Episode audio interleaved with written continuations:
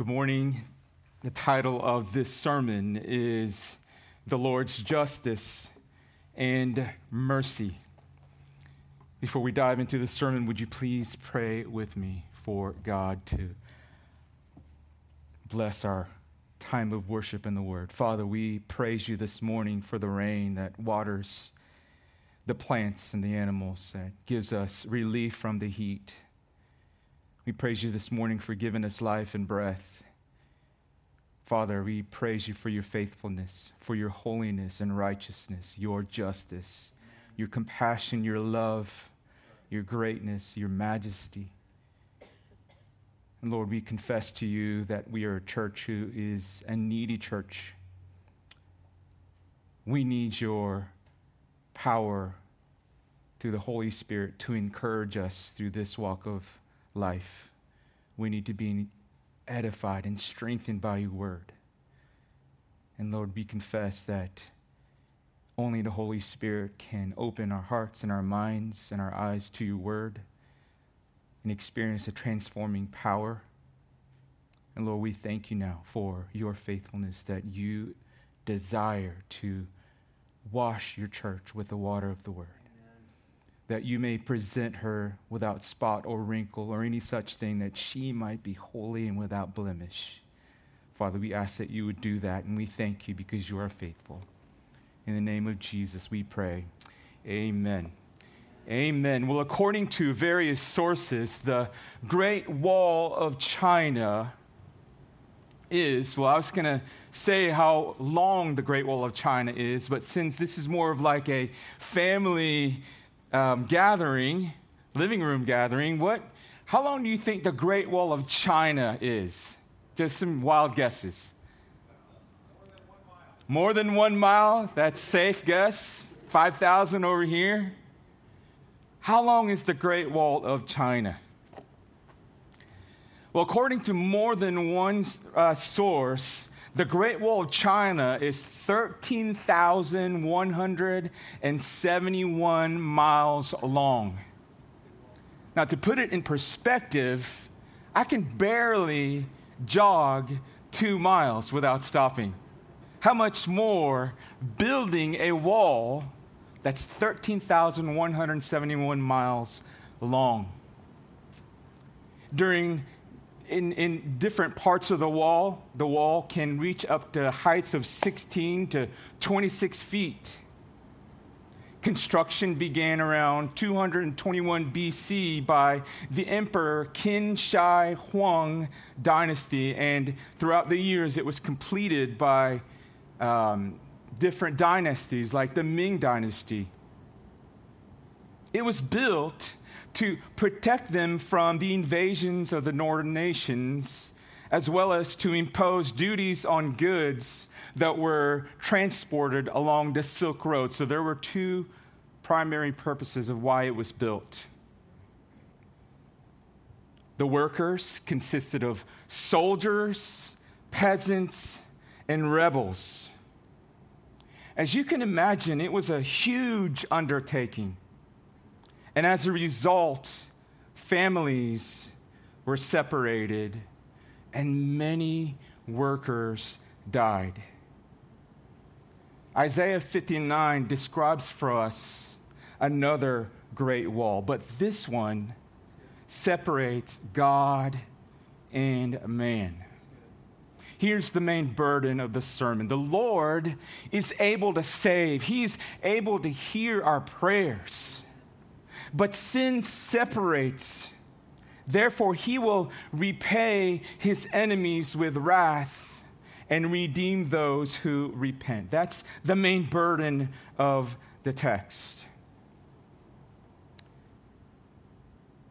A listener's discretion advice. Chapter 59, about 75% of chapter 59 is about transgressions, iniquities, and sin. And if I'm to be a faithful preacher of God's word, you're going to have you're going to hear a lot of that. But that's not where we end. That's not the point of the text.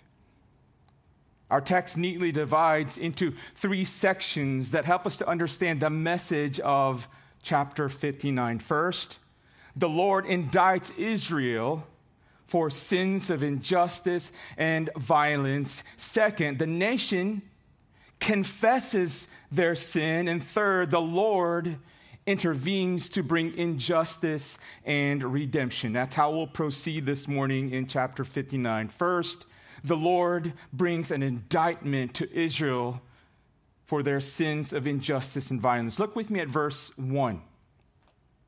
It says, Behold, the Lord's hand is not shortened, that it cannot save, or his ear dull, that it cannot hear. Verses 1 and 2 parallels verses 1 through 3 in chapter 58. You see, the people were crying out loud and lifting up their voices in prayer like a loud trumpet. They sought the Lord daily, but God does not seem to answer their prayers. Israel did not feel or did not feel a sense of God's presence in their midst of their pursuit, in their fasting and their praying. So, was God's hand too short? Was his ears, did it become so dull that he could not hear their prayers? The emphatic answer is by no means. God is omnipotent in his power and he is omnipresent in space and time. To put it in another way, God is ubiquitous in space and time. His presence is manifested fully everywhere. His presence is manifested fully everywhere at all time. You see, church, God was ready to help his people. So why did he seem like he was far and distant and silent to the nation of Israel? Well, it was because of the barrier Israel had erected between them and God. And that barrier was their flagrant sin against God. Habakkuk 1 13 says that God is too holy to look upon evil. Now, notice in our text that Israel is not in need of the deliverance from the Assyrians, nor the Babylonians, nor the Persians. Now, what they needed to be delivered from was the power of sin. And it's no different today, right? We are still in need for God to deliver us from the power of sin. Has anyone mastered over their sin?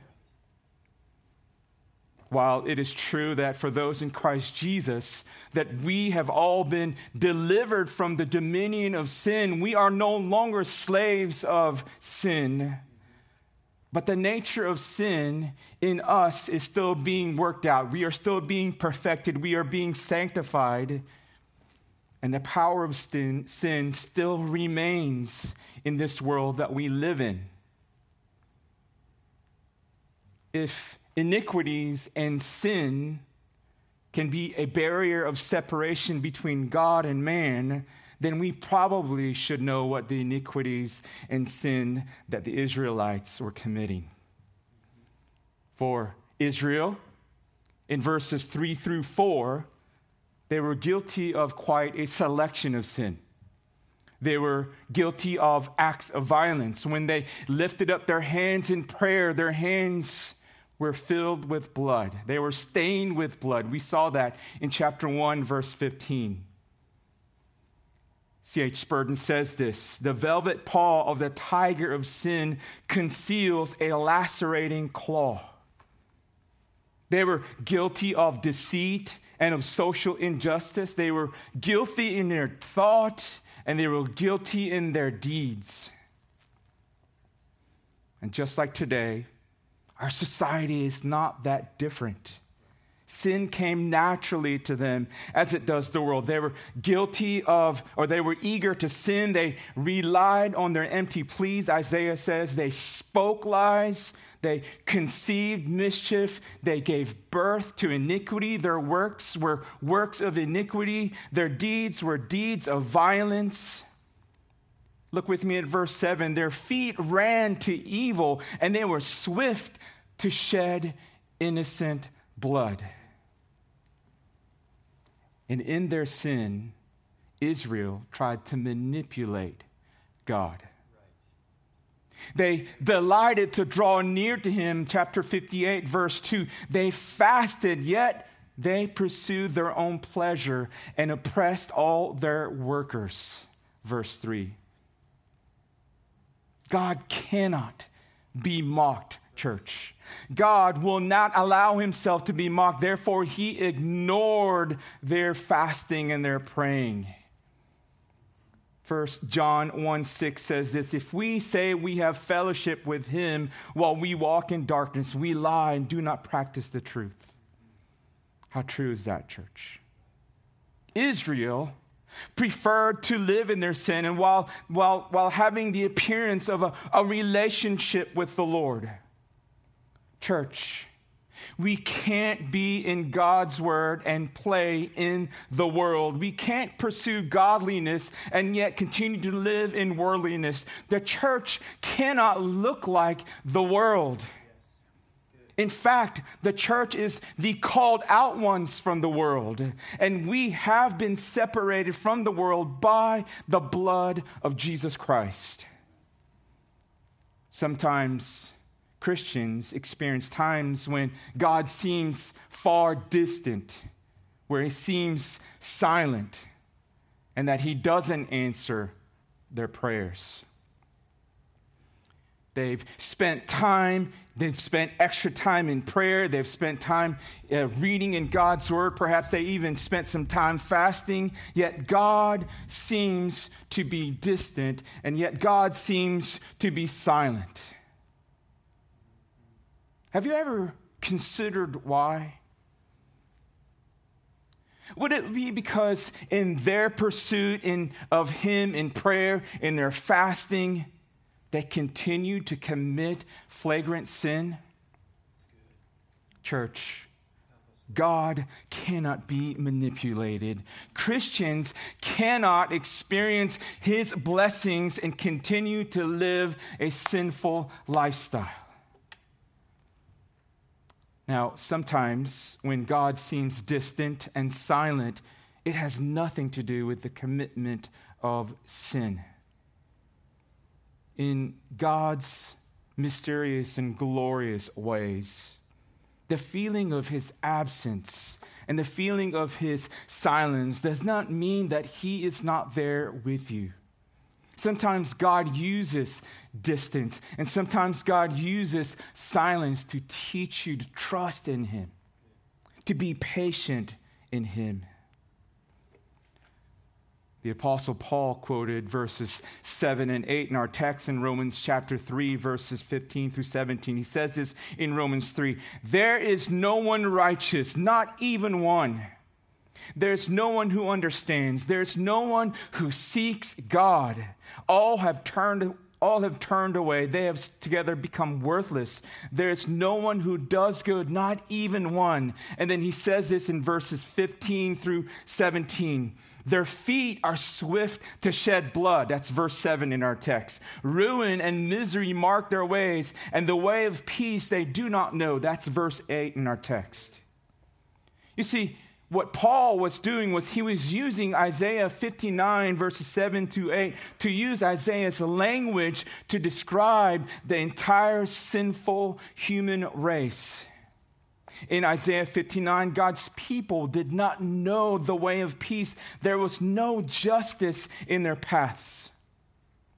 They have made their paths crooked, Isaiah says. No one who treads on them knows peace in Isaiah's day, Israel lived committing great injustice and they bred injustice. Isaiah uses an illustration. He uses, the he uses nature to illustrate how Israel had become so depraved. He says, They hatched adder's eggs. The hatching of eggs produced new life, but these eggs only produce death. They netted spider webs, and as pretty as spider webs are in their symmetry, it comes crashing down when one main um, strand, strand is broken. Their web of lies only led to frustration. Isaiah says in verse 11, they growled like bears and they moaned like doves. C.H. Spurgeon again says this of sin The sins of today are the sorrows of tomorrow.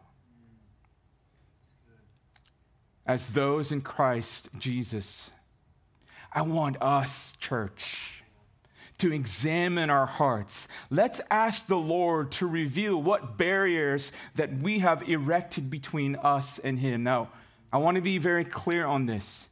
As it relates to salvation, Romans 8 tells us that there is nothing that we can do to separate us from the love of God. There's nothing that we can do or not do to lose our salvation. I want to be clear about that. But in relationship, Psalm 66 tells us that God will not listen to our prayers and praise if we cherish iniquities in our heart. Amen. God help us. Husbands, we are to live with our wives in an understanding way, showing them honor so that our prayers are not hindered. Wives, you can give me a high five later. You, we can fist bump. We can touch elbows. You can give me a nod later for that. You're a gift to us. Wives, you are heroes. Moms, you are God's gift to us, the church. The Lord, the Lord's indictment of Israel's sin was undeniable. Therefore, Isaiah led God's people from blaming, from blaming God to clear awareness of their own responsibility of their transgressions, their iniquities, and their sin. Next, we'll see that Isaiah will lead God's people in humble confession. In humble confession. Note the change here in from third person plural speech, they, there, to first person plural speech, we, us, and our. Note that. Look with me at verses 9 and 10. Therefore, justice is from us do you hear the confession? And righteousness does not overtake us. We hope for light and behold darkness, and for brightness, but we walk in gloom. We grope for the wall like the blind. We grope like those who have no eyes. We stumble at noon as in the twilight. Among those in full vigor, we are like dead men. Here, Isaiah clearly identifies himself with the people of God. He doesn't point a finger at them. No, this prophet joined with the nations. He felt the pain and the sorrow of their condition in verses 9 through 15a, Isaiah and the people of God make a full comp- confession of their iniquities, their transgressions, and their sin. They owned up to their flagrant sin and admitted full responsibility. Their transgressions were multiplied. Look at verse 12. Their sins testified against them, verse 12. They knew their iniquities, verse 12. They denied the Lord and they turned back from following him, verse 13. This is their full, unabridged confession of their shortcomings. And because of their transgressions and sins and iniquities, righteousness stood far from them. They did not deal truthfully in the marketplace. In this section of chapter 59, we don't see them making any excuses. Oftentimes, when Melinda and I, and I get an argument, I reasoned with myself, I got angry with her because of what she said. You don't see that here. There is no pointing of fingers, there is no blame shifting here. They owned up to their shortcomings. Hermeneutically, what I mean by that is how do we understand rightly this section? We need to ask the question why did Isaiah place verses 9 through 15a right smack in the middle of chapter 59? How does that what does that mean in light of what he said before and what he says after? Why is this section here? Well, I believe the Lord would say this Whoever conceals his transgression will not prosper, but he who confesses and forsakes them will obtain mercy. Proverbs 28, verse 13. Why is this section here? Why is this section of acknowledging sin and confessing sin here? Well, because recognition of sin prepares the way to repentance, and repentance prepares the way to redemption, and redemption prepares the way to salvation. Recognition of sin leads us to understand that our hope in light of our fallenness cannot come from us, church. It cannot come from our efforts. Our hope must come from beyond ourselves. So, in humility, recognition of our sin and owning up to it tears down the barriers of sin because God gives grace to the humble. Because his mercy is greater than our sin. But God's word also tells us that he opposes those who choose to cont- continue in, in a sinful lifestyle as they will make that wall of separation higher and thicker and longer. Listen, if you don't call yourself a Christian, then verses 1 through 8 is showing you that your sin separates you from this holy God.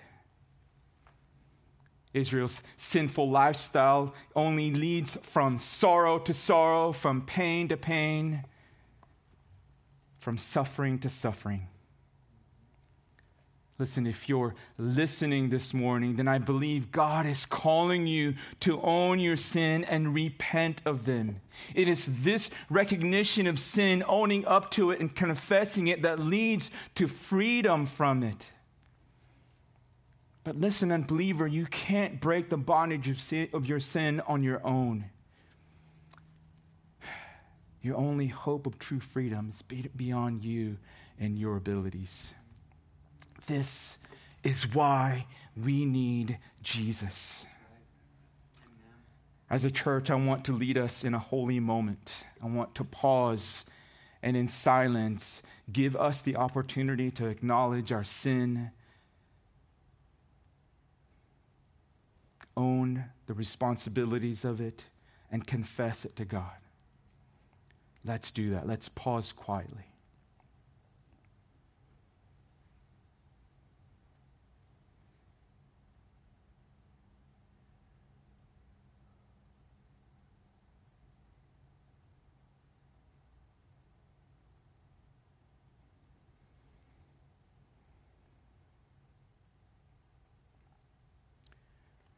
Let's take it one step further.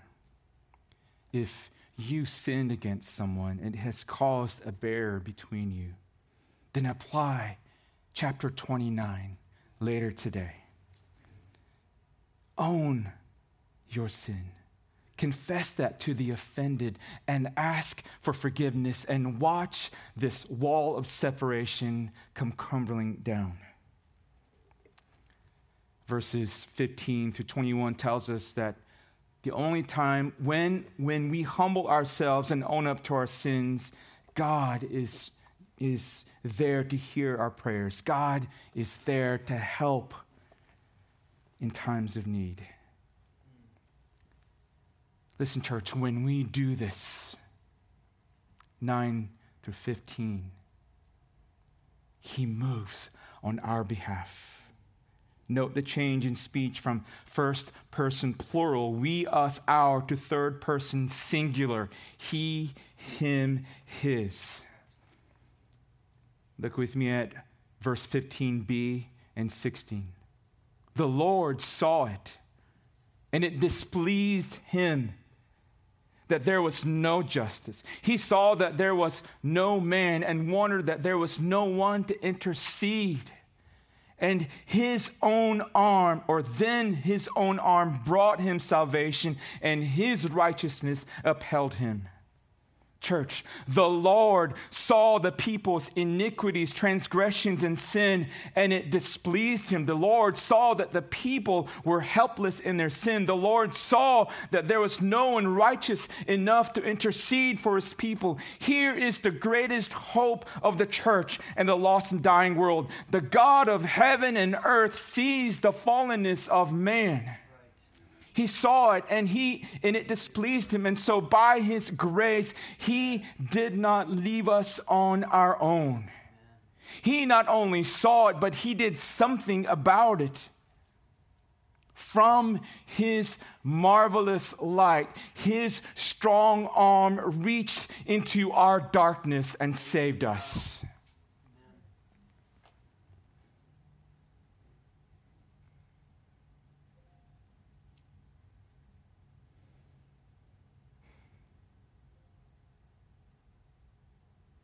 Church, what an awesome God we serve. Praise you, Father. His steadfast love, faithfulness, mercy, and compassion moved him to bring salvation to his people. Here's how Isaiah pictures or images God. He images God for us as a divine warrior to destroy the enemy, which is sin. So, how did God do that? Well, he put on his armor. However, he doesn't put on like an Under Armour shirt like we do. No, he put on his armor. His armor was not physical, but spiritual. He put on righteousness as a breastplate, where righteousness stood far off from the people. He put it on and he came to Zion. He came to his people and he came to us. Where he saw that there was no man to intercede for his people, he put on the helmet of salvation on his head. He put on garments of vengeance for clothing, and he wrapped himself in zeal as a cloak. And Isaiah says, God will repay the wicked with his wrath, those who continue to reject his grace of love and mercy and, for, and forgiveness. One commentator said this word repay is from the verb salam, which in a sense, in, in a sense um, it, it, it communicates a paying of debt. Therefore, God will satisfy the wages of sin with death for his enemies. All the nations that rage against God will fear the name of the Lord because his fury will be like a rushing stream. It was like when Arwen called for the waters of the stream to become a rushing flood to defeat the evil Nazgul in the movie The Lord of the Rings.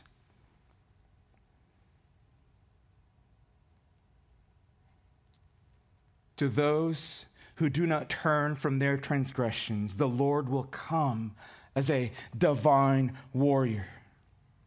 And you see, church, because we're wired for justice, it doesn't surprise us that a holy God would bring wrath against sin. But here's what should surprise us. Here's what should capture our gaze. This holy God longs to forgive sinners. And for those who repent of their sin, the Lord will come as a redeemer. The coming of the Redeemer was ultimately fulfilled in Jesus Christ. He brought salvation to his people when he stretched out his loving arms on the cross. Jesus did not come to destroy the occupying enemy, the Romans. No, he came to destroy man's ultimate enemy, sin. He defeated sin by one of the most humblest ways ever.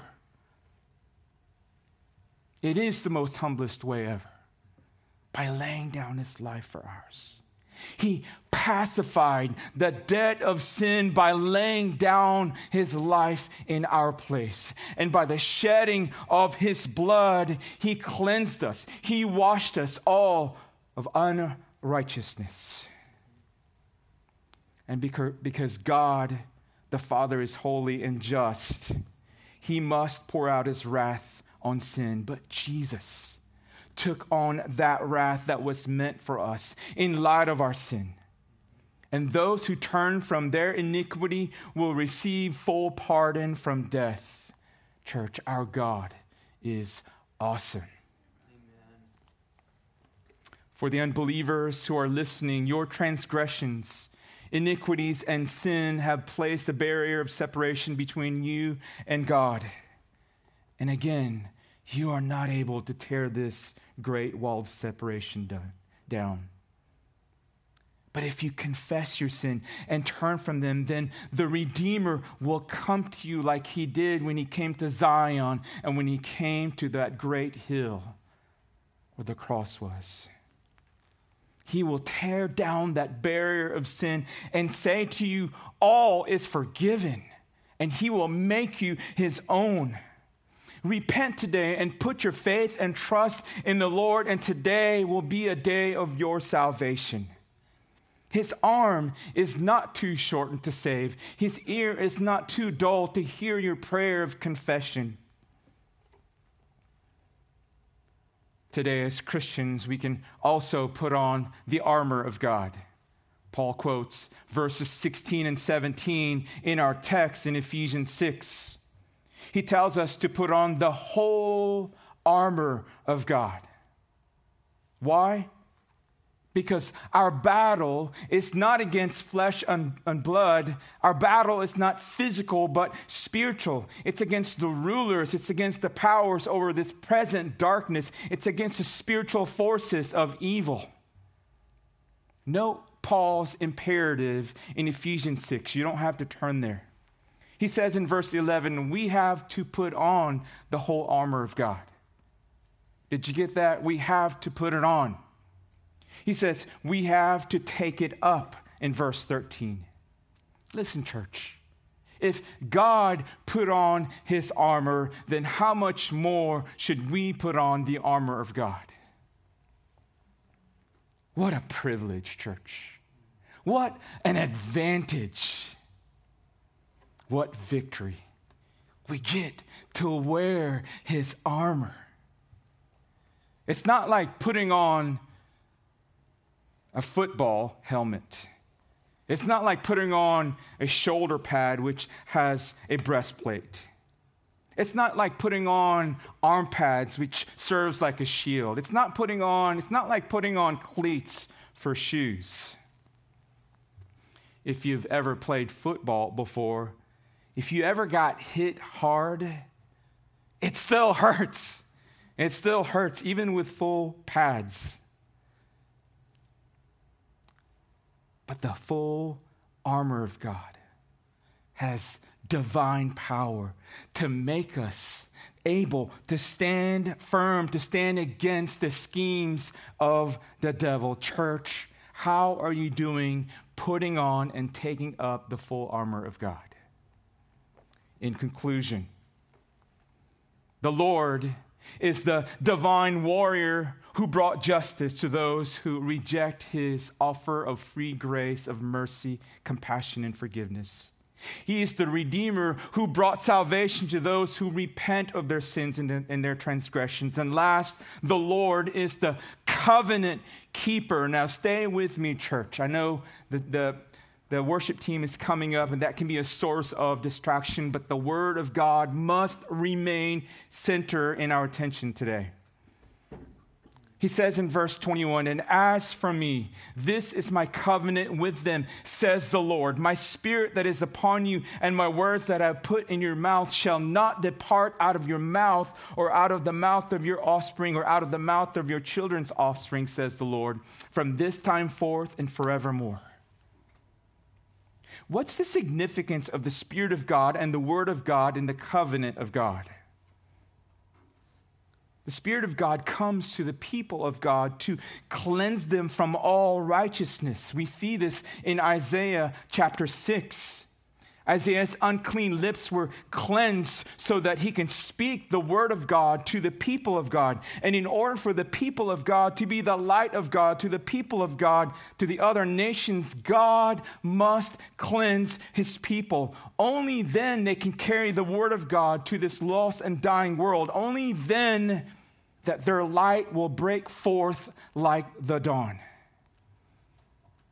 In Acts chapter 2, when the apostles were filled by the Holy Spirit, people from many nations came and they heard the word of God preached. They heard the gospel. And on that day, the Lord added over 3,000 souls to the church. The divine warrior's purpose was not to destroy the world. No, he came to redeem the world and to reconcile the world to himself. And so, for us today, church, God has given us His Spirit to empower us to speak the Word of God, the gospel, so that those who are living in iniquity and transgressions and sins can experience the grace of redemption that glorifies God the Father and exalts Jesus Christ. Would you stand with me, church? Let's respond in worship to our God who came to redeem us.